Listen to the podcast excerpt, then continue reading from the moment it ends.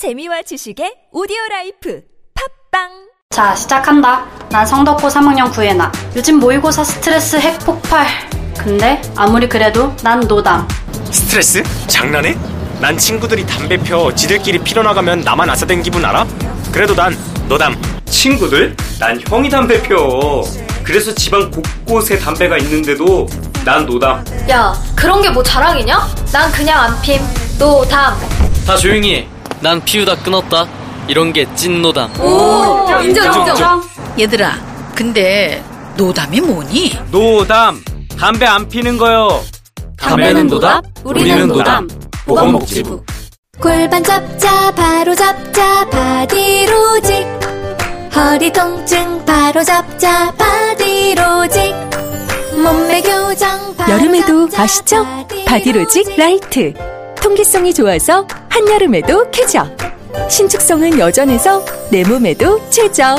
올여름도 자세가 좋아지는 골반 교정 타이즈 바디로직. 검색창에 골반 교정 바디로직.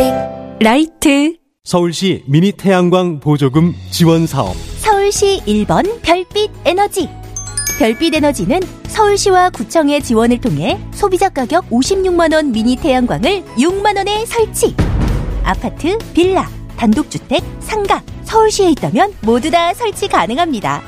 구청 보조금이 소진되면 본인 부담금은 늘어납니다. 별빛 에너지. 02743-0024, 02743-0024.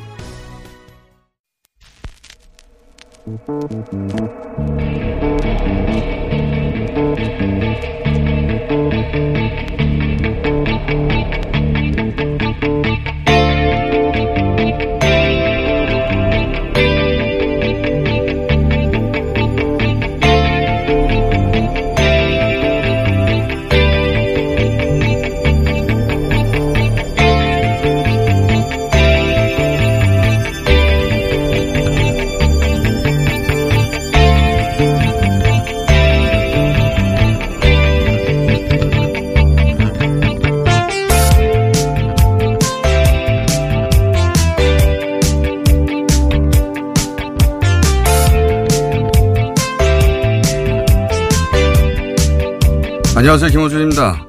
한국인은 얼마나 불관용한가. 야후 재편에 걸렸던 조선일보 일본어판 기사의 일본어 제목입니다. 원제는 우리는 얼마나 옹졸한가인데 내용은 그렇습니다.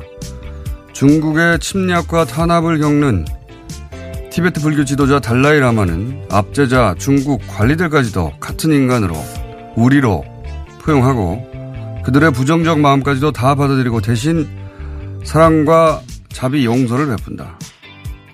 그렇게 용서는 가해자가 반성하고 난 다음에 주는 게 아니라 먼저 주는 것이다. 그런데 현대 한국인들은 일본을 우리에 포함할 수 있겠는가? 달라이 라마라면 일본과 갈등은 과거사에 불과하고 침략이 없는 지금 같이 미래를 그려보는 것만큼 쉬운 일이 어디 있겠냐고 할 것이다. 우리는 얼마나 옹졸한가. 그런 내용입니다. 아니 반성하지 않는 일본 군국주의 그구들을 위해 우리가 종교적 각성까지 해야 합니까? 그렇게 해탈의 경지까지 도달하지 않으면 우리가 옹졸한 거예요? 그냥 인류의 보편 상식선에서 일본 극우의 과거를 반성하라고 요구하면 왜 안 되는 겁니까?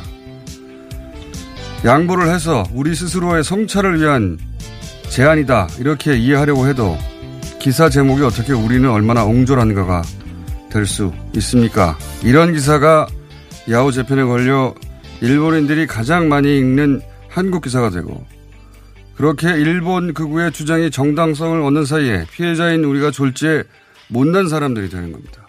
한국의 보수가 어떻게 일본 우익의 이익에 충성하고 복무하고 있는가 궁금하면 조선일보를 보라. 김원준 생각이었습니다.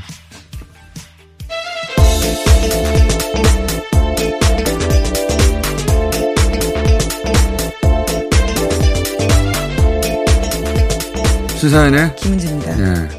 요즘 한참 이 조선일보가 또 화제예요. 예. 네, 또 일본 언론이 인용을 해서 다시 지금 화제가 되고 있는데요. 예, 일본의 극우 정치인들이 어, 조선일보를 인용하기도 하고, 그 갑자기 최근에 더 많이 쏟아지고 있는데, 어, 이전에도 조선일보 일본어판이 야후 재편에서, 어, 가장 많이 읽은 한국 관련 기사가 됩니다. 항상. 이게, 어, 그런 이유가 여러 가지가 있는데 그 중에서 그, 이제 다른 동아, 중앙도 일본어판을 제공하긴 하는데 조선일보는 문재인 정부를 항상 공격하는 데다가 어, 다른 매체하고는 다르게, 다른 한국 매체들하고는 다르게, 그, 이제, 문재인 정부를 공격하는 기사에 댓글이 달릴 거 아닙니까? 같이. 어, 더 이제 심각한, 심각하다 보면 심한 어조로, 어, 정부를 공격하는 그걸 또 번역해서 제공을 해줘요. 유일하게.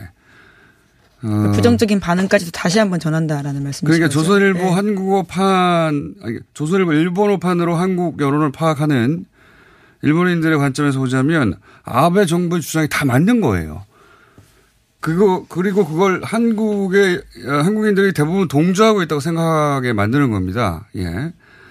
그 지금 논란이 되는 불화수소 계속해서 논란이 되는 이게 북한 무기로 쓸 수 있다고 주장한 사람이 그 공개적으로 오노 오노데라 이츠노리라고 어, 자민당의 안보조사회장 뭐 이런 직책인데 지금 일본에서 이 정부를 이끌고 있는 사람 중에 한 사람이에요. 이제 이 사람한테 아니 도대체 근거가 뭐냐고 불화수소가 북한에 갔을 수도 있다는 식의 주장에 대해서 안보의 문제다라고 하니까 그 사람이 한 말이 뭐냐면 조선일보를 보라 이거예요. 이 사람의 대답이. 근데 그렇게 보라고 한 조선일보의 5월달 기사가 뭐냐면 그 조은진 우리공화당 대표, 예.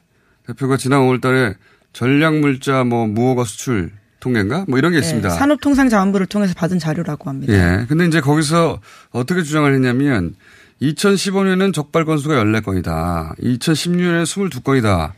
근데 2010년에는 48, 41건이다. 그러니까 박근혜 정부는 얼마 안 됐는데 문재인 정부 들어서 무호가 그 전략무기 수출이 별에 늘었다. 이런 공격이에요. 근데 이게 이제 숫자를 가지고 장난치는 가짜 뉴스거든요. 왜냐하면 2015년까지만 비교하니까 그런 거예요. 한 해 더 거슬러 올라가서 2014년 여전히 박근혜 정부죠. 그때는 48건이었고 한 해 더 거슬러 올라가서 여전히 박근혜 정부죠. 그때는 68건이에요. 그러니까 그 이전에 박근혜 정부 때가 훨씬 많은 겁니다. 네, 게다가 더 투명하게 공개하고 있다고 우리 산자부는 강조하고 있습니다. 그러니까 적발했다는 건 관리를 잘하고 있다는 거죠. 네. 예. 왜냐하면 적발 건수는 미국이 더 많아요. 그럼 미국이 더 많이 그 구린 게 아니잖아요. 오히려 일본은 전수 공개를 안 한다고 합니다. 네, 예. 일본은 한국과 달리 총 적발 건수도 공개하지 않고 있고요. 일부의 적발 사례만 선발해서 공개하고 있다라고 합니다. 근데 이제 이렇게 뻔한 걸 2013년, 2014년 싹 빼고 숫자 가지고 장난친 일종의 가짜 뉴스죠. 그걸로 정부를 공격한 셈인데, 근데 이제 조선일보가 이걸 받아줘요. 받아주고 나서 똑같이 문재인 정부를 공격하는 숫자로 쓰면서 제목을 어떻게 달냐면 대량 살상 무기 전용 가능한데 불법 수출이 3년 새 3배에 달한다. 이렇게 기사를 냅니다. 그러자 일본 구구들이 잘 걸렸다 하고 이걸 근거로 해서 조선일보의 기사에는 북한으로 갔다는 얘기는 없어요. 여기에 살을 더 붙이는 거예요, 그구들은. 왜냐하면 그 중간 다리를 조선일보가 놔줬으니까 살을 붙여가지고 북한으로 갔을 수도 있다고 주장하는 거예요. 근데 여기서 그치지 않고 또 어제는 그 윤한홍, 윤항홍입니다. 자유한국당 의원이 나서가지고 브라스소가 북한에 넘어가지 않은 증거를 내라는 거 아닙니까? 간 증거가 아니라 아닌 증거. 그러니까요. 거죠? 아니 하지 네. 않은 일을 어떻게 증거를 대요? 이거는 일본이 했다고 하니까 일본의 증거를 대라고 우리 국회의원이 요구를 해야 되는데 또 이 한국의 보수 의원이 북한이 넘어갔다. 넘어갔을 수도 있다. 그런 걸 의심하고 있다고 또 써먹겠죠. 이걸 가지고. 이게 이제 지금까지 그 일본 극우와 우리 보수가 서로 주고받은 티키타카 하면서 만들어 온 어떤 패턴이에요. 그걸 굉장히 적나라하게 이번에 눈에 훤히 보이게 보여주고 있는 건데 그 보수 정치인들이 그 정략적인 의도에서 가짜 뉴스를 만들고 조선일보는 그걸 또 포장해 주고 그러면 일본 극우가 냅다 받아서 그걸 궁극지를 관한 여론몰에 자기들이 써먹고 그런데 그렇게 써먹으면 우리 보수 정치인들이 다시 역수입해가지고 일본이 그런다라고 문제 제기를 하고 이건 또다시 이제 그분은 일본군 또 받겠죠. 혐한의 논리를 써먹거나 개헌의 근거를 써먹겠죠. 예. 그런데 이 조선일보를 보고 오라고 한 이 오노데라 이츠노리라고 한 사람이 지난달에 문재인 어, 정부하고는 아무런 교류도 하지 말아야 된다.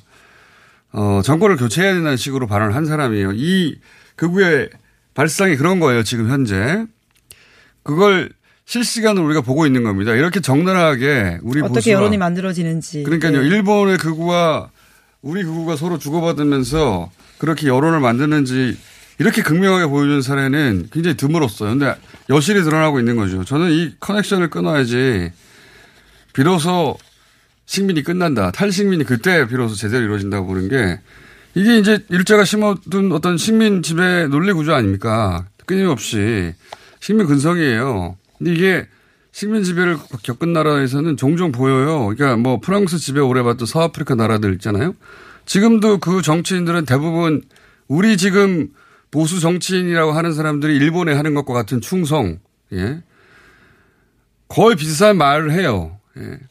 그래서 저는 한편으로 잘 됐다는 생각이 듭니다. 이 기회에 이 식민 근성이 먼저 실시간에 우리가 다 목격하고 그러면서 그걸 끊을 계기가 될 수도 있다.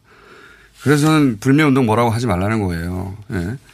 그게 다 대중이 스스로 자각하고 판단하는 거거든요. 근데 거기다 대놓고 또 비합리적이니 무슨 어린애 같은 감성이니 감정적이니 이런 훈계를 하고 있잖아요. 이런 사람들이 주로.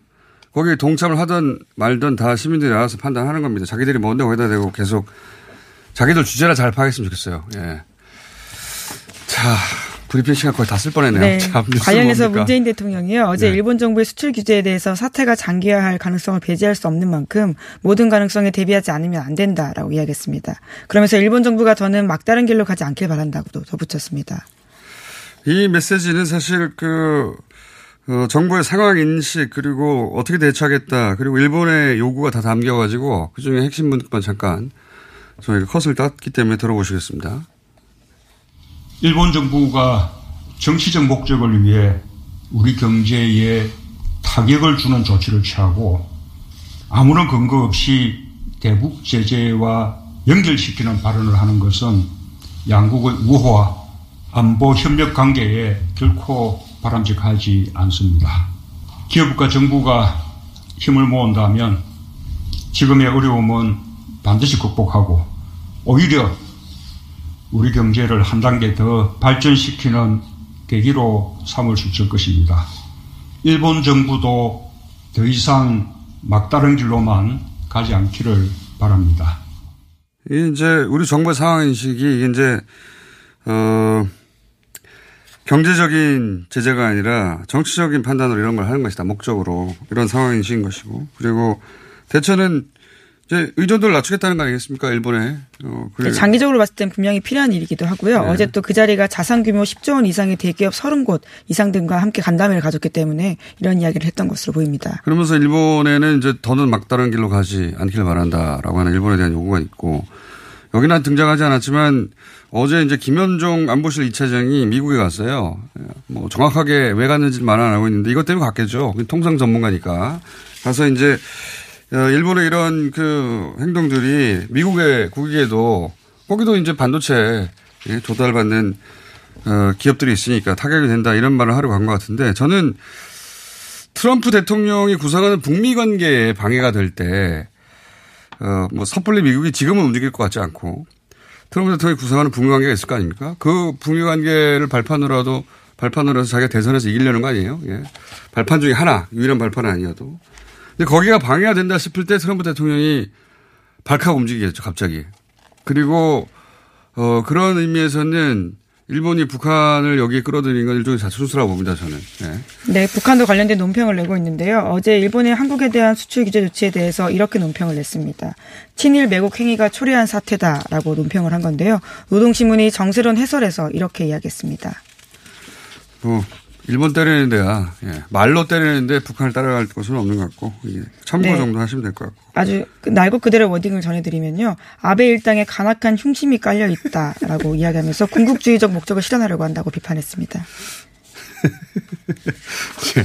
자 우리 언론에서는 직접 쓸 수 없는 예, 표현들인데 공식적으로는 어쨌든 북한에서는 그렇게 얘기를 하고 있고 이제 일본에서는 무슨 어제는 뭡니까 그 고도 그, 예.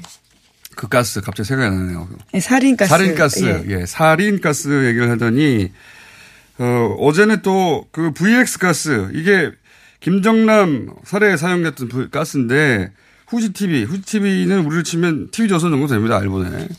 후지 TV가 김정남의 암살에 사용된 가스 그 원료로 어또 한국의 밀수일, 밀수출. 사용될 예. 수 있는 게 밀수출됐다. 이거 온갖 걸 다 들이대요 아주 난리 났어요. 예, 똑같은 조원진 의원실 자료로 보인다고 하는데요. 뭐 정확하게 소스를 밝힌 바는 아니지만 이와 같은 주장도 하고 있습니다. 그러니까 막 던지는 거예요. 예. 사실 입증도 할 수 없는 거를 막 던지는 건데 예, 네. 일본 시민들이 굉장히 예민해하는 주제들을 가지고 딱 와서 그렇게 이야기하는 누구든지 거죠. 말하면 기억할 만한 사건, 트라우마가 된 대중적으로 다 알 수 있는 거를 계속 들이대는 거죠. 근거도 없이 가짜 뉴스야 가짜 뉴스.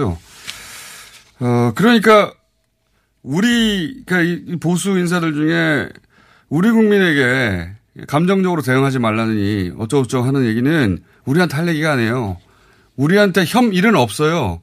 누가 지금 그 길거리에 나가가지고 일본, 일본인들 다 꺼지라고 합니까? 혐한 씨는 일본에서 지금도 하고 있는 거예요. 감정적인 건 그쪽이에요. 아, 정말 이 사람들 답답합니다. 자, 다음 뉴스는요. 네, 오랜만에 삼성 바이오로직스 회계 사기 사건 소식 전해드리겠는데요. 오늘 아침 한겨레 신문에 난 기사입니다. 오랜만이네요. 네, 2015년 제일모직 삼성물산 합병 당시에 합병 비율의 적정성을 평가했던 보고서가 있는데요. 이 보고서를 작성했던 딜로이트 안진 소속 회계사들이 최근에 검찰 조사를 받았다라고 합니다. 여기서 의미 있는 진술을 했다라고 하는데요. 삼성이 요구대로 합병 비율을 조작했다라고 실토했다고 합니다. 이게 이제 뭐 다들 어 조각조각으로는 기억하실 텐데 다시 한번 기억을 모아드리면 어, 합병을 하는데 제일모직하고 삼성물산이 2015년 사건입니다. 예.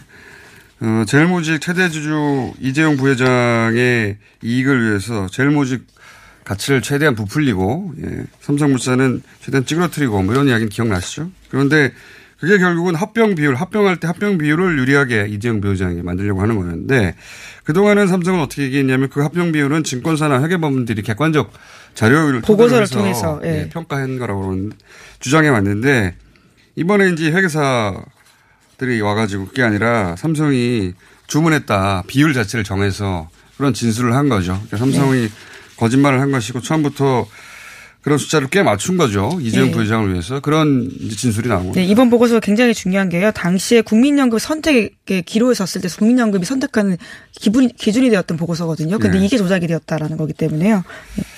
자, 그거, 그런 의혹은 끊임없이 제기됐는데 그 의혹을 뒷받침하는 회계사들의 진술이 처음으로 나왔다는 겁니다. 네. 자, 다음은요. 네, 미국 싱크탱크 전략국제문제연구소 CSIS 뉴스공장에서도 여러 차례 다룬 바가 있는데요. 이재용 부회장 일본 가서 뭐 하고 있나요?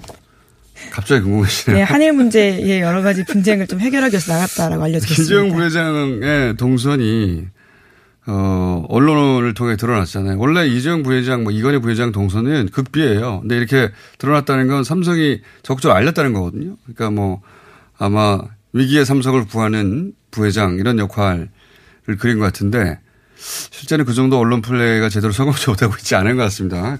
뭐 하시는지 궁금하네요. 자, 다음은요. 네, CSIS가 국내 대북 전문가와 최근 한반도 평화 체제 및 북미 수교를 주제로 공동 연구를 시작했다고요. 오늘 아침 중앙일보가 보도했습니다. 아, 이건 중요한 뉴스 같아요. 네, 외교 소식통을 인용한 기사인데 이 소식통에 따르면 미 대표 싱크탱크가 국내 전문가에게 북한 관련 연구 제안을 한 것은 그 자체가 이례적이다라고 음. 하는데요. 한반도 평화 체제 및 북미 수교가 연구 주제인 만큼 의미도 있다라고 이야기하고 있습니다. 이례적 의미 있다 이런 표현은 너무 어 뭐랄까요 플랫한가요? 네. 두리뭉, 예, 두리뭉실하고 미국의 싱크탱크는 이게 순수한 연구 기관이 아니에요. 순수 연구하려면 학교에 있죠. 왜 이걸 모아가지고 그 돈을 받습니까? 거기는 비즈니스입니다. 철저하게 예. 지식을 팔아서 하는 비즈니스인데 돈이 안 되는 연구나 그 펀딩을 받을 수 없는 혹은 어, 그것이 하나의 정책으로 될 가능성이 없는 연구나 아니면 당시 행정부에 참여하거나 혹은 영향력을 행사할 수 없는 연구는 안 해요. 결국은 미 국무부의 메시지다라고 볼 수 있는 그러니까 거죠. 그러니까 이게 이제 어, 트럼프 행정부에서 북미 수교를 하면 그 뒤는 어떻게 될까라고 하는 연구를 한다는 것은 북미 수교를 내놓을 가능성이 높아졌다. 이거는 하청을 받았을 수도 있고요. 행정부에. 혹은 어, 수교를 할 것 같다는 정보를 얻고 왜냐하면 이 이런 정도의 싱크탱크에 있는 사람들은 다 행정부에 한 번씩 참여했거나 하는 사람들이거든요. 과거 행정부든. 끈들이 다 있단 말이죠. 그런 정보를 얻고 미리 하거나 어 아니면 하청을 받았거나 둘 중에 하나의 가능성이 높다는 거죠. 그러니까 네. 북미 수교 가능성이 굉장히 높아졌다는 겁니다. 네, 특히나 CSIS는 대표적인 대북 강경파로 알려져 있는 곳인데요. 이런 곳에서 대북 체, 평화 체제 공동 연구를 제안해 왔기 때문에 더욱더 의미가 있다라고요. 그러니까요. 그 변화 이유가 무엇인지를 알아볼 필요가 있습니다. 그게 그게 벌어질 것 같은 거죠 지금. 그게 그렇게 눈치를 챈 건지 그렇게 하청을 받은 건지 모르겠으나 중요한 건 그, 그쪽으로 가고 있다. 대단히 빨리 이게 감지되는 중요한 뉴스라고 봅니다. 우리나라 언론에서 어쩌고저쩌고 되네 안 되네 하는 것보다 훨씬 중요한 우린 뭐 백악관 내부 인사들하고 커넥션이 없잖아요. 이 사람들은 다 있는 사람들이거든요. 자 그런 뉴스고요. 하나 정도 더 하고 끝내. 네, 패스트 트랙 제목 정도. 관련된 소식 예. 전해드리고 가겠습니다. 어제 더불어민주당 표창원 의원이 경찰에 출석한다라고 밝혔는데요. 국회 패스트 트랙 관련된 사건으로 경찰이 보내온 출석 요구서에 따르겠다라고 하는 겁니다. 현재 자유한국당 의원들은 출석을 거부하고 있는 가운데요. 더불어민주당과 정의당 의원들은 출석해서 조사받겠다라고 밝히고 있습니다. 이게 이제 그 자유한국당 당원들 입장, 아니, 의원들 입장은 다를 수밖에 없는 게 위반의 정도가 너무 크고 명백하게 자꾸 찍힌 게 많아가지고 다른 당 경우하고는 다르게 어, 가면 이제 처벌이 거의 명백한 수준이란 말이죠. 그러니까 어, 정치적인 해법을 찾기 전에 그냥 갈 수는 없다. 뭐 이 정도 스테인스인 것 같아요. 곤란하겠습니다. 예.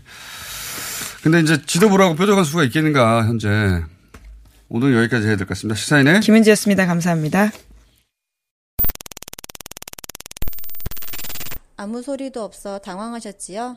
아무리 힘줘도 소식이 없으면 사고입니다. 내 몸에 하이패스 장사랑닷컴. 아무 음식이나 드시고 토끼가 되셨나요? 인간답게 먹고 토끼처럼 싸면 사고입니다. 내 몸에 하이패스 장사랑닷컴. 광고와 실 제품이 일치하는 회사 장사랑닷컴. 앉자마자 밀려오는 배출의 카타르시스 미궁 대장사랑 박재희 씨, 내가 요즘 코어업 매일 먹는데 너무 너무 좋아요. 왜 좋은 거지? 아홉 가지 기능성 원료가 활력을 충전해주거든요. 또 매일 먹어야 하는 멀티비타민을 한 번에 섭취할 수 있는 종합 건강기능식품이에요. 마카도 들어가네. 네, 페루산 마카도 아주 풍부하게 들어가 있어요. 박재희 씨도 매일 먹어요? 물론이죠. 김용민, 박지희가 추천하는 코어업 2 플러스 1 행사 진행 중. 포털에서 코어업 검색하세요. 2019년 7월 1일부터 미세먼지 저감을 위해 녹색교통 지역인 한양도성 내 5등급 차량 운행이 제한됩니다. 12월부터 과태료도 부과하니 5등급 차량은 조기 폐차나 매연 저감 장치 부착 등 저공해 조치를 서울시에 신청하시기 바랍니다. 자세한 사항은 120 다산 콜센터로 문의하세요. 이 캠페인은 서울특별시와 함께합니다. 이게 무슨 일이지? 로션 하나 바꿨을 뿐인데 내 얼굴이 어떻게 된 거야? 오빠, 얼굴이 왜 이래? 지혜야 도대체 뭘 했길래 얼굴이 이렇게 환하고 탱탱해진 거야? 헤이브로 맨즈 브라운 올인원으로 로션 하나만 바꿨는데 얼굴이 엄청 환해지고 피부결도 좋아졌어 잠깐, 그거 이름이 뭐라고? 로션 하나로 내 얼굴에 환한 마법이 시작된다 헤이브로 맨즈 브라운 올인원 로션 지금 포털에서 헤이브로를 검색하세요.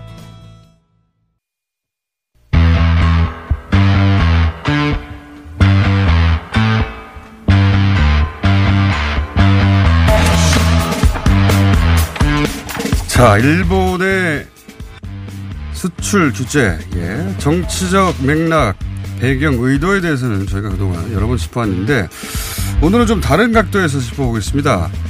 순수하게 산업적 측면에서, 예, 일본의 수출 규제가 의도가 있다면 무엇일까? 예.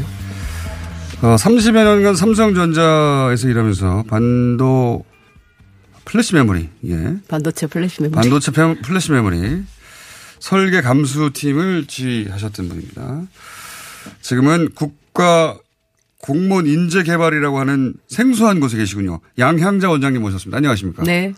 네. 반갑습니다. 어, 지금은 이제 정치권에 영입되셨는데 오늘은 어, 과거 30년간 일했던 직종의 전문가를 모셨습니다. 예. 그래서 국가 공무원 인재 개발은 나중에 시간이 좀 되면 여쭤볼게요. 뭐 하는 것인지. 자, 먼저, 어, 우선 뭐 정치적 이유에 대해서는 저기 여러 번, 여러 전문가가 얘기했으니까 그 얘기는 제하고, 어, 산업적인 측면, 반도체 산업 분야에 대한 타격이라는 노림수가 있지 않겠느냐. 이런 그 의구심이 드는데 우선 우리나라 반도체 메모리 분야가 세계에서 어느 정도 수준입니까? 음, 제가 국가공무원 인재 개발 원장으로서 네. 지금 가장 많이 하고 있는 것이 이제 특강에서 반도체 산업에 대한 어. 이야기입니다. 거기 벌써- 평생 일하셨으니까. 네. 네. 어, 그것도 그렇고, 어, 공무원들이 또는 정치인들이, 어, 이 정부에 있는 분들이, 또 학계 분들이, 학생들이 이 반도체를 모르고서는 큰일이겠다 싶은 생각이 들었습니다. 반도체 산업에서 나와서 보니 우리 메모리 반도체 같은 경우가 27년 동안 1등하고 있죠. 아, 27년간 1등이에요? 네, 27년 올해 동안 1등 했네요. 1등 하고 있는데 네. 과연 그 반도체가 27년 동안 1등 하게 된 이유가 뭘까? 네. 그런 것을 관심 있어 하는 사람이 별로 없었어요. 좀 짧게 말씀해 주십시오. 네. 그 강연처럼 10분 동안 얘기하실 수는 없어요. 사람입니다, 사람. 사람. DNA. 예. 예. 아, 사람 DNA. 우리가 반도체 네. 개발에 맞아요, DNA가? DNA가 맞습니다. 제가 이 반도체를 신제로 오늘 아침에 네. 새롭게 제가 좀, 아, 물론 다 외우고 있지만 네. 한번 써봤습니다. 예. 아, 우리 DNA가 왜 반도체 네. 개발에 맞는지를 써오셨어요? 반도체 인의 신조입니다. 반도체 인의 신조요? 네. 뭐예요? 읽어봐 주세요, 읽어드릴까요? 잠깐만. 예. 1번. 안 된다는 생각을 버려라. 반도체하고. 아, 이게 반도체 인의 신조예요, 그게? 네. 이 큰 목표를 가져라. 다 읽어드리겠습니다. 3. 일에 착수하면 물고 늘어져라. 물고 늘어져라. 4번. 지나칠 정도로 정성을 다하라. 그게 근데 누가 만든 신조입니까? 어, 누구 한 사람이라고 하기는 그렇고요. 아, 반도체 네. 하는 분들은 대부분 네, 이런 네. 이걸 알고 있어요? 제가 1985년도 11월 25일 날 입사를 해서 어, 부서 배치를 받았는데 아침 8시에 복창을 하게 했습니다. 그게 한 10, 10 수년 동안 이어졌습니다. 10 수년. 네. 다섯 번째. 아, 안 된다는 생각을 벌어라. 네, 첫 예. 번째입니다. 그게. 그래서 아 그리고 반도체 그 수준을 말씀을 하셨기 때문에 아, 우리나라의 삼성과 SK가 메모리 반도체 D램에서 차지하는 어, 마켓이요. 시장 점유율은 전 세계. 네, 전 세계 74% 이상 되는 것 같습니다. 많이 해먹었네요. 네네. 그게 해먹었다는 표는 그럼 습니다만 어쨌든 많이 아유, 먹고 있네요. 야, 함부로 얘기하시면 안 됩니다. 자, 그런데 네네. 그런데 이제 네. 여기서부터 약간 전문 분야인데 네. 제가 작년에 읽은 바로는 저는 이제 이 일을 하다 보니 두루두루 읽어보지 않겠습니까, 기사를. 그, 작년 기준으로 올해는, 어, 삼성이 이제 지금 말씀하신 건 메모리 분야고 비메모리 분야. 네. 쉽게 얘기하면 CPU 같은 거죠, 말하자면. CPU만 있는 건 아니지만. 그 비메모리 분야에서 위탁 생산하는 사업. 파운드리 예, 사업입니다. 파운드리 사업. 그 분야에서 대대적인 투자를 했다. 네. 어, 그래서 거기 필요한 엄청난 비싼 장비들을 많이 샀다, 미리. 그래서 지금 현재 세계 1위를 하고 있는 대만의 TSMC. 예, TSMC하고 한판 붙는다, 내년에. 이런 기사를 제가 여러 번 봤어요. 그쵸? 일단 이건 사실인 거죠. 네, 사실입니다. 예, 대대적인, 그러니까 메모리 분야는 우리가 세계 1위가 된 지 27년이고, 음. 이제 그런데 비메모리 분야에서는 1위는 아닌데, 그것도 시장 장악을 하기 위해서 엄청난 투자를 했다. 네. 예, 맞죠? 왜냐하면 예. 어, 시장 장악이라기보다 이 사회의 변화, 산업의 흐름에 맞춰서 미리 준비를 한 거죠. 미리 준비를 한 지금까지는 제가 인터뷰에서 어, 얘기했듯이 어 4G 시대까지는 네. 어 메모리 반도체 수요가 급증을 했었었고 네. 이제 앞으로 5G 시대에 자율주행 모드라든지 AI, VR 이 모두 이 음. 모드로 가는 산업에서는 비메모리 반도체가 기하급수적으로 늘 수밖에 음. 없는 산업 구조거든요. 그러면 기업에서는 메모리 반도체가 가지고 있는 그 기술력으로 비메모리 반도체까지 확장해서 미리 기술을 준비해야 음. 우리가 인류에 이바지할 수 있다라는. 네. 돈을 많이 벌겠죠. 예. 네, 인류 돈- 이바지까지는 좀 바라지 않고요. 저, 그렇지 않습니다. 인류 이바지하는 것으로 일하고 있습니다. 네. 네. 어쨌든 그렇게 해서 그 세계 1위 메모리 분야 세계 1위 삼성이 대대적인 투자를 했다. 네. 봤어요. 그, 네. 그쪽 동네에서는 아주 큰 뉴스더라고요. 그러다 보니까 전문가가 아닌 저한테도 눈이 띄어서 그런 기사를 읽은 기억이 나는데 근데 이제 이번에 일본이 수출 규제를 한다고 하는 것 중에 어 감강 감 감광액 포, 토 레지스트. 예, 전문 용어로 네, 네, 어, 예. 네, 네. 감광액, 감광액 도 수출 네. 규제를 하는데 네. 근데 보니까 이 메모리 분야의 관광액은 규제를 안 하고 네. 알고 보니까 비메모리 분야의 관광액만 수출 규제를 하더라. 최근에 밝혀진 뉴스예요. 어제인가 그저께. 어제도 참. 그러니까 지금 이걸 갖다 붙이면 일본이 수출 규제를 하는데 그 중에서 특히 삼성, 그러니까 우리가 차세대 먹거리 혹은 선, 선 투자한 영역에 집중 이미 투자되어 있는 영역에다가 그 타격을 주려고 한 거 아니냐. 이렇게 네, 네. 해석해도 되는 겁니까? 우선은 그 세 가지 수출 규제 품목에서 그 전문가 분들의 이야기를 많이 들으셨을 텐데 저는 이제 현장에 있었던 사람으로서 예, 예. 첫 번째 플루오린 폴리이미드, 예. 그다음에 포토레지스트, 그리고 어 에칭가스, 불화수소. 이렇게 세 가지가 있는데 그 세 가지는 어, 꼭꼭 메모리 반도체만 쓰인다라고 이야기 되는 것이 아니라 모든 반도체 다 쓰이고 다. 그리고 디스플레이 뭐 모든 그 휴대폰 액정에도 쓰이고 합니다. 예. 근데 우선 가장 어, 문제가 되는 게 이제 포토레지스트. 예. 그것은 반도체 공정은 딱 두 가지로 크게 나눌 수 있는데 depo와 에칭입니다. 그렇지. 근데 depo가 depo 에칭, depo 에칭, depo 에칭에서 이게 음. 500에서 800까지의 공정을 지나거든요. 어, 그러면 반복해서. 전 과정을 depo etch가 예, 반복된다. depo는 뭐고 에칭은 뭡니까? 간단하게 depo를 감광액을 웨이퍼에 발라서 reticle로 빛을 쏴서 필요한 부분에 선폭 남기고 이런 부분을 하면서 그 회로를 만들어내는 그런 그러니까. 이게 네. 그 이쪽 분야 전문가가 아니면 그림이 잘안안 사진 그려져. 사진처럼 네. 생각하는 되는 거 아닙니까? 그러니까 그죠? 웨이퍼에다가 감광 웨이퍼를 만약에 네. 종이 인화지라고 생각하면 네, 감광액을 바르고 그 위에 액을 그, 바르고 예, 그 위에 들어갈 회로 회로가 들어가 있는 reticle이라고 있어요. 너무 전문 영역. 네, reticle을 넣고 그걸 빛을 쏘면 필요한 부분은 남고 필요 없는 부분은 사진 날리고. 인화처럼. 그렇죠. 예. 그래서 사- 감광이라고 하는 그렇죠. 거고. 네. 그래서 감광이라고 그러고 그걸 반복적으로 지속적으로 음. 이게- 메모리 반도체나 파운드리나 똑같습니다. 그 인화액처럼 감광액이 필요한 거죠. 네. 그래서 처음부터 끝까지 필요한 것은 그 감광액과 불화수소. 예. 왜냐하면 depo etch, depo etch 계속 하거든요. 음. 그게 파운드리에도 마찬가지입니다. 그런데? 다만 이제 플루오린 폴리이미드는 마지막 공정에서 웨이퍼를 초, 초전도나 초고도에서, 음, 이 보호하기 위해서 이제 필름을 입히는 거고요. 아, 마지막에 네. 보호 필름입니까? 보호? 필름이라고 보면 됩니다. 그래서 마찬가지로 어, 디스플레이도 마찬가지로 이렇게 보호를 해야 되죠. 화면이나 네. 이런 것들을. 그럴 때 쓰이는 게꼭 이제 필요한 부품들인데 네, 맞습니다. 소재들인데 네, 그런데 방금 말씀하신 것처럼 어, 메모리용이 아니라 어, 비- 비메모리용으로 뭔가 규제를? 하지 않았냐 이거는 저는 아니라고 보고요. 근데 왜냐하면 뉴스로 그렇게 나왔던데요. 왜냐하면 파운드리 사업이라고 하는 게 네.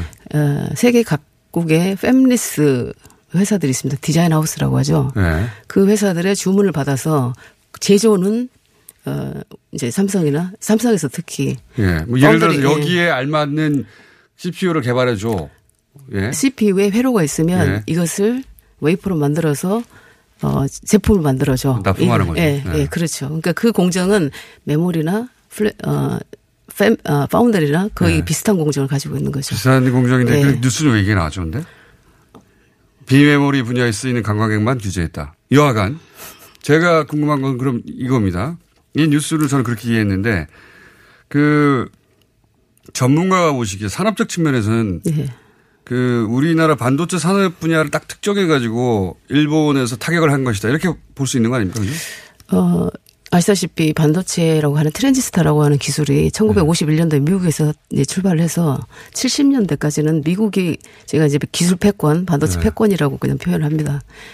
70년대까지는 미국이 가지고 있었어요. 네. 근데 그 반도체 패권을 80년도에 일본이 가져왔죠. 예. 그래서 그때 당시에 도시바, 히다치, 산요 뭐 반도체 회사들 굉장히 많았습니다. 어, 예, 예. 그래서 그와 관련한 전자제품의 어, TV라든지 전자제품 하다못해 우리가 썼던 소니의 마이마이 예. 이런 것의 기술이 음, 기술의 주도권을 가지고 있었죠. 예, 예. 그런데 1980년도 후반부터 정확히는 1983년도 2월 8일 어, 28 동경 선언을 합니다. 이병철 회장께서. 예. 그래서 반도체를 우리가 시작한다. 예.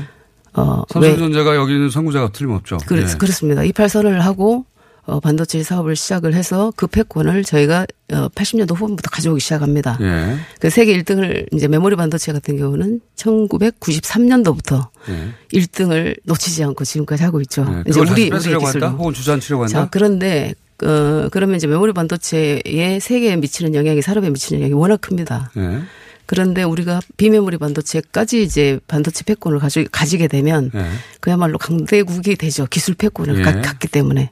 아, 이제 그러면서 그걸 저지하려고 하는 것이다. 그러면서 1980년도 말부터 반도체 패권을 뺏겼던 일본은 어 소재 산업으로 특화가 된 겁니다. 아, 그런데- 반도체를 예. 직접 만들지 않고 반도체 그렇죠. 소재, 공정에 들어가는 예, 예. 소재로 가장 특화- 중요한 어, 음. 과학기술 투자를 그쪽으로 훨씬 더 많이 했죠. 음. 기초기술로.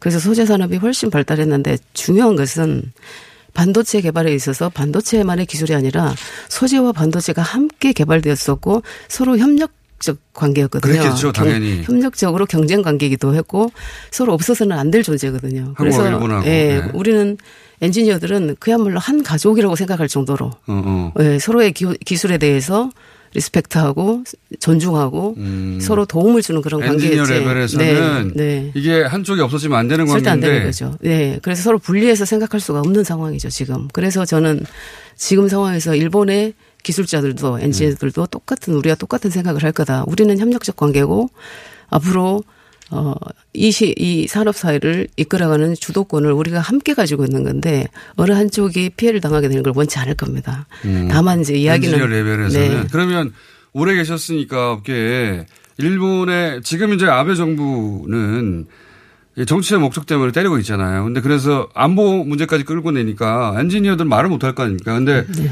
실제 현장에 있는 관계자들하고 연락해 보셨을 거 아니에요. 자주 하죠. 예. 어떻게 된 거냐고. 네, 네. 당신들은 어떻게 할 거냐고 뭐라 그래요? 그런데 경, 이것을 경제적으로 풀 수 있는 방법은 지금은 없습니다. 없죠. 네. 근데 제 말은 네. 일본의 이 업계에 있는 실제 관계자의 속내는 어떠냐 이거죠. 큰일 났다고 생각해요? 일본의 그들은 절대로 주, 중요한 일에 혼내를 잘 안 내보냅니다. 오래 계셨으니까. 혹시나 예, 혼내라고 하죠. 진정 네. 진정한 마음을 들으신 건 없어요? 진짜 혼내를? 어 이제 몇 분한테는 들었지만 그게 다라고는 할 수 없고요. 근데 저는 어 우리의 이 기술 파트와 그쪽 기술 파트가 거의 비슷한 생각을 하고 있다고 보여집니다. 비슷한 생각이라는 네. 건 이런 식으로 정치적 그렇죠. 논리로 예. 이걸 막고 이래서 큰일 난다. 둘다 그렇죠. 망한다. 뭐 이런 정도의 네, 네. 인식이다. 네, 공멸한다라고 생각을 하고 있습니다. 그리고 예. 일본 정부가 벌어지지 않는 한 우리가 어쩔 수는 없잖아요. 그렇습니다. 우리가 이 국내에서 국산화하거나 하는 건 어려운 일입니까 이게? 전문가가 보시기에? 네, 국산화를 왜 안 했냐, 국산 앞으로 하자 이렇게 말씀들 하시는데요. 포토레지스트 하나만 해도 아마 개발하고 상용화되기까지는 10년에서 15년 정도 걸린다고 봅니다. 아하. 그리고 뭐 불화수소나 이런 부분은 조금 더 빨리 1년, 2년 내에 개발할 수 있다라고 보지만 문제는 우리나라가 아, 그 과학기술 투자에 있어서 그런 부분을 소재까지 저희가 다 못했으면 다 할 수는 없거든요. 이때까지는 못했다. 네. 다그할 집중하면요, 네. 지금부터. 지금부터 집중해도 10년, 15년이 걸린다는 얘기죠. 어떤 그래서 분야는? 아니, 이, 그세 가지 중에 한 가지라도 없으면 네. 반도체 공정은 진행할 수 없기 때문에 네. 어차피 안 되는 겁니다. 그러면 네.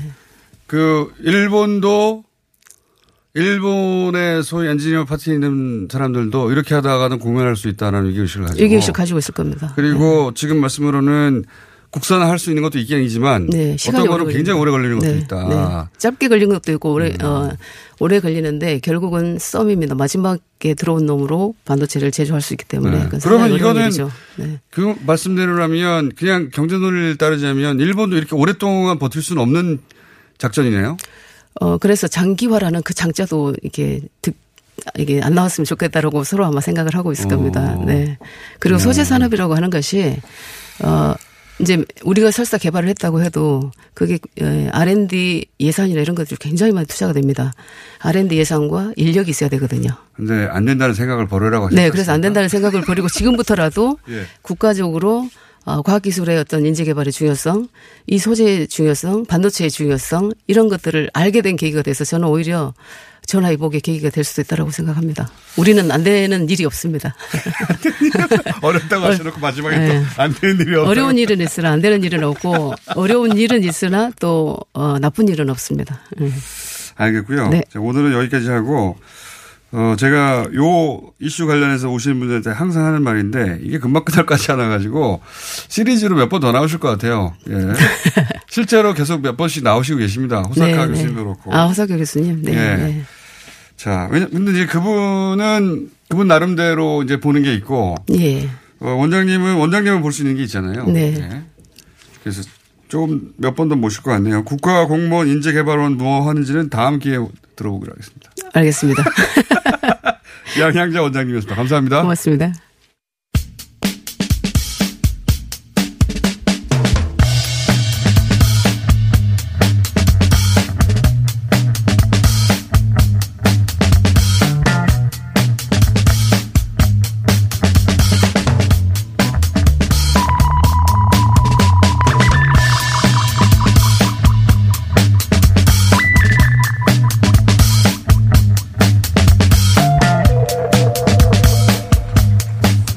자, 어, 지난달에 또, 어, 고용도항이 발표됐습니다. 고용도항이 발표되면 또 전문가를 또 모셔야 되죠. 최명현 교수님 나- 나오셨습니다. 예, 안녕하세요. 지난주에 고용, 요새는 이제 고용도항 발표 가지고는 점점점 그 과거처럼 호들갑을 안 떨고 있어요. 예.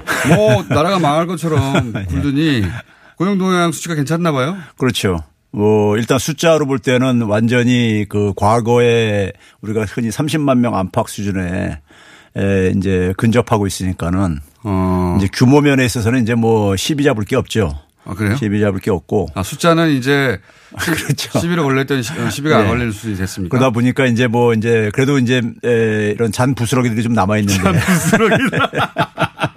아니, 원래 네. 교수님하고 같이, 어, 이 코너를 할 때 처음 소위 이제 취업률이라든가 고용률이라든가 뭐 기타 최저임금이라든가 이런 기사가 워낙 많이 쏟아져 가지고 예. 최저임금 때문에 나라 망하게 생겼다는 예. 기사 그리고 고용도 안 되는 거 봐라. 그래서 이제 그 통계 숨은 이면들 예. 그 의미들을 계속 파헤쳤는데 파헤칠 필요가 없어졌는데 숫자가 많이 나와가지고 예. 그렇답니다. 근데 일단 저기 이번에 몇 가지 한 세 가지 정도 의미가 있는데요. 네, 일단 그 고용률이 고용률이 이제 그러니까 뭐 역대 최고인데요. 이제 61.6%인데 이 네. 역대 60 최고예요? 예. 에, 61.6%의 이 숫자 의미를 네. 제가 좀 국제적으로 좀 이제 말씀을 드릴게요. 미국이 지금 굉장히 고용 상황이 지금 하여간 50년대 이래 최대적으로 좋다고 지금 얘기를 하고 있습니다. 경제 호황이라 트럼프 대선될 확률이 예. 높다 뭐 이렇게 그렇죠. 얘기하죠. 예. 근데 미국이 이 고용률이 우리는 15세 이상을 잡고 있는데 미국은 16세 이상이에요. 그러니까 미국이 더 유리하죠. 예. 그렇죠. 예. 근데 60.6% 우리는 1%포인트 낮, 낮습니다. 오. 예? 고용률이 굉장히 좋은 거네요. 그렇죠.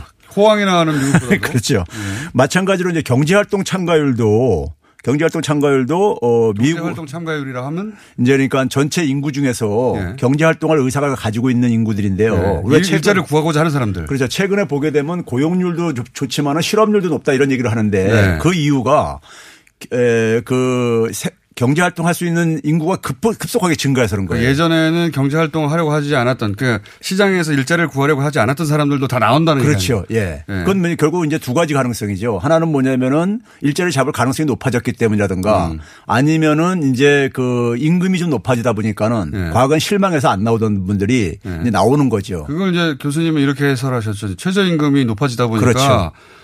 야, 고, 이거, 어, 한 시간 일해서 고고 받을 끌려고 내가 뭐 일을 하냐 하는 그렇죠. 사람들도 예. 좀 높아지니까 아, 이제 일자리를 구하려고 나오기 시작했다 시장 속으로. 그렇죠. 예. 그래서 이제 이- 최저 임금 상승의 긍정적 효과. 그래서 실업률하고 고용률이 가- 같이 높은 이유가 공존하는 이유가 바로 이제 이 경제 활동 인구가 급증을 했기 때문에 음. 많이 일하려고 하고 그렇죠. 그 중에 많이 고용도 되지만 예. 숫자가 많다 보니 지금 어, 실업률 어, 일자리를 구하지 못한 사람의 수도 많다. 예, 한나라? 노동시장에서 중요한 게 기존에 우리가 있는 어, 인구를 그러니까 더 늘리는 것도 중요하지만 노동력을 기존에 있는 노동력을 활용하는 것도 중요하거든요. 그렇죠. 그런 점에서 경제활동 참가 인구가 증가하는 게 굉장히 중요한 겁니다. 그런데 이 경제활동 참가율이 에, 우리나라가 64.2%로 역대 최고로 지금 기록하고 있어요. 그런데 미국이 63.1%니까 우리나라보다 1.1%포인트가 낮아요. 이건 경제 활력이 높아지는 것과 상관이 그렇죠. 있는 거 아닙니까? 예. 일하- 일하려고 하는 의지를 가는 사람이 많아진 거니까. 예. 예. 그리고 이제 두 번째는 뭐냐면은 일부에서 이제 그러니까 대부분 이제 일자리가 60세 이상에서 만들어지고 있다 이제 이런 얘기를 하고 있거든요. 예. 그렇죠, 그렇죠. 노년층에 다 이게 일자리가 좋은 게 아니고 노년층을 위한 일자리밖에 없는 거 아니냐 뭐 이런 식의. 예. 그런데 문제는 뭐냐면 15세에서 49세는 예. 인구가 1년에 33만 명씩 줄어들고 있어요. 인구 계속 줄고 있죠. 줄어드는 인구에서 취업자가 늘 수는 없는 거잖아요. 절대 숫자가 늘 수가 없죠. 그렇죠. 예. 반면에 60세 이상은 1년 동안에 54만 명이 늘고 있어요. 그러니까 우리나라가 급격히 빠른 속도로 노년 사회로 가고 있어요. 예. 그러면 60세 이상 일자리도 만들어야 되잖아요. 그렇죠. 그럼 60세 이상 일자리 만드는 걸 왜 그걸 저기 비판하냐고요. 그러니까 그 그분들이 나이가 먹은 게 제가 아닌데 그분들 일자리를 늘어나는 게 예. 마치 그게 이런 공격이죠. 그게 이제 정부에서 세금으로 예. 노년층 그 뭐 별 중요하지 않은 일자리만 예. 만들어내서 숫자만 채우는 거 아니냐 이런 공격인 셈이죠. 근데 인구가 늘어나는 연령층의 일자리 많이 만들 수밖에 없는 거예요. 예. 인구가 줄어드는 연령층은 취업자가 줄을 수밖에 없는 거고요. 그러니까요. 근데 그걸 가지고 시비를 거는 게 이제 그게 정책의 잘못이냐. 그렇죠. 구성이 그렇게 변했는데 어떻게 해요. 예. 그다음에 뭐 이제 일자리 세 번째 일자리 질을 이제 얘기를 하고 그러는데 네. 물론 일, 일자리 질은 그러니까 우리나라 이제 제조업 이걸 제가 늘 얘기하듯이 이게 네. 오래된 저거기 때문에 그러는데 그럼에도 불구하고 상용 근로자가요. 38만 2천 명 38만 8천 명이 증가했어요. 상용 상용 근로자라고 한다면 일종의 임금 근로자 중에서는 어 상대적으로 그러니까 임금 근로자를 어, 세 가지로 분류합니다. 상용 근로자 그다음에 임시직, 일용직 이렇게 나누는데 네. 상용 근로자는 그래도 상대적으로 어쨌든 간에 좀 괜찮은 자리죠. 정규직이라고 표현하는. 그렇죠. 예. 예. 1년 이상 이제 개- 고용 계약이 돼 있는 분들인데 38만 8천 명이 증가했어요. 그러니까 일자 일의 질도 좋아지고 있다는 거죠. 고용의 질도. 그렇죠. 예, 어, 나쁘지 않다 이거죠. 그러니까 상대적으로 아니라. 음. 자영업자가 줄어도 상용 근로자로 많이 진출을 하면은 그건 괜찮은 거라 이거예요. 음. 자영업자의 과당 경쟁도 좀 축소될 수 있는 것이고. 알겠습니다. 예. 자, 그래서 지금 고용의 숫자뿐만이 아니라 고용의 질도 나쁜 게 아니다라고 예. 정리를 해 주셨고 근데 이제 뭐 반박할 기사를 찾으려고 해도 숫자가 좋아서 그런지 나쁜 그런 기사가 별로 없어요, 이번에는. 예. 그동안에 뭐 뉴스 공장에서 계속 하다 보니까 이제 조심스럽게 기사 쓰는 것 같아요. 그, 그건 교수님의 고민한 얘기인데. 그건 잘 모르겠고, 여하간 저도 찾아봤는데 고용동안 발표되면 한, 한동안 폭탄처럼 기사들이 쏟아졌는데 숫자가 좋아서 그런지. 그 사람들 왜 침묵하고 있는지 잘 모르겠어요. 그러니까 계속 왜- 더 계속 폭망할 거라고 했으면 더 나빠져야 되는데. 그러니까 우리나 우리나라 곧 망한다고 그랬는데 계속해서 숫자가 개선됐습니다. 일단 개선됐고 그런데 이제 그 최저임금이 이제 이제 결정을 앞두고 있어가지고 예. 이게 또 논란이 꽤 많고 최저임금 하면 먼저 부정적 인식이 워낙 언론이 그런 기사를 많이 쏟아내서 올라가면 안 된다. 예.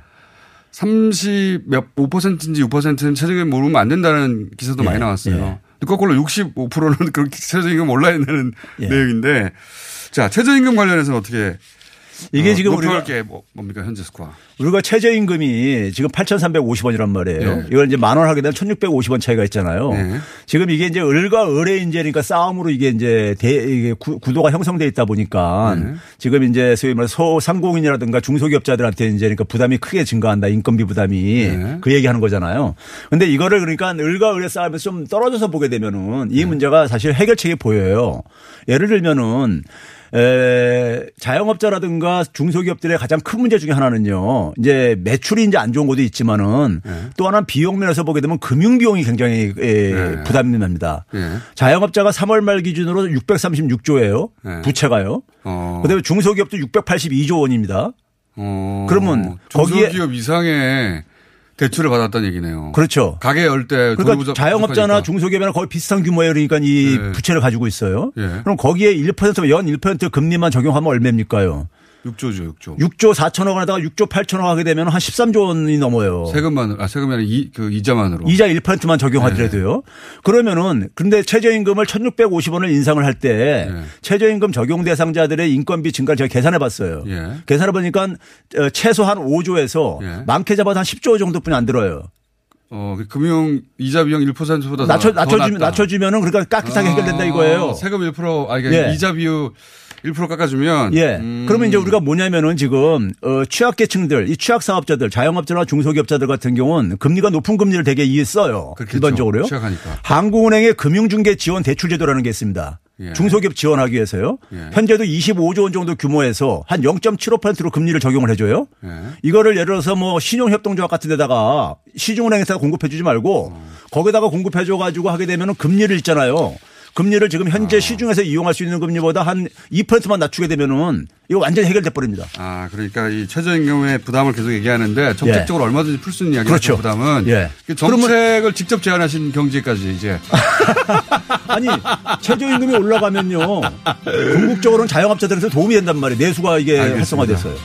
최백은 교수님이었습니다. 감사합니다. 네, 감사합니다.